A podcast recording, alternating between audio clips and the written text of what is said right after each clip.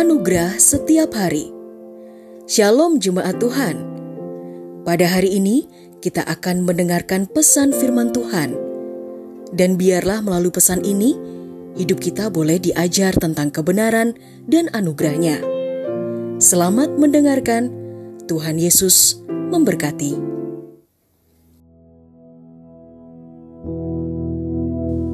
Kemerdekaan Di dalam Galatia 5 ayat yang pertama dan ayat yang ke-13 dikatakan demikian Ayat yang pertama, supaya kita sungguh-sungguh merdeka, Kristus telah memerdekakan kita, karena itu berdirilah teguh dan jangan mau lagi dikenakan kuk perhambaan. Ayat yang ke-13 dikatakan demikian, Saudara-saudara, memang kamu telah dipanggil untuk merdeka, tetapi janganlah kamu mempergunakan kemerdekaan itu sebagai kesempatan untuk kehidupan dalam dosa, melainkan layanilah seorang akan yang lain oleh kasih.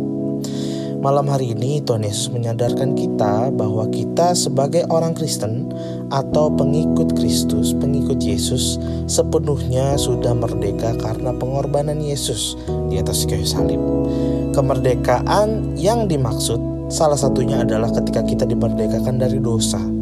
Ketika kita disadarkan bahwa kita merdeka dari dosa, kita juga harus mengerti bahwa kita jangan mau diperhamba dengan dosa-dosa yang kita lakukan sebelumnya.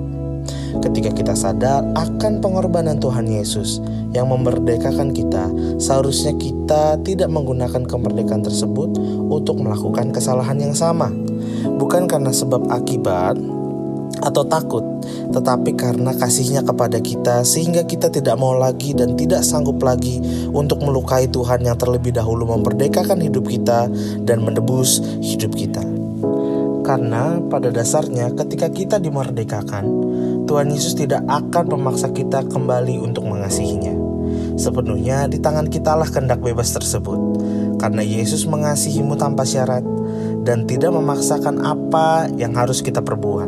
Tetapi ketika kita sadar bahwa kasihnya besar untuk kita, kita tidak akan melukai Tuhan dengan kehendak bebas yang kita punya karena Kristus mengasihimu dan memerdekakanmu dengan darahnya yang mahal, kita menjadi manusia yang tidak menggunakan kemerdekaan tersebut untuk menyakiti, melainkan melayani dan mengasihi satu sama lain.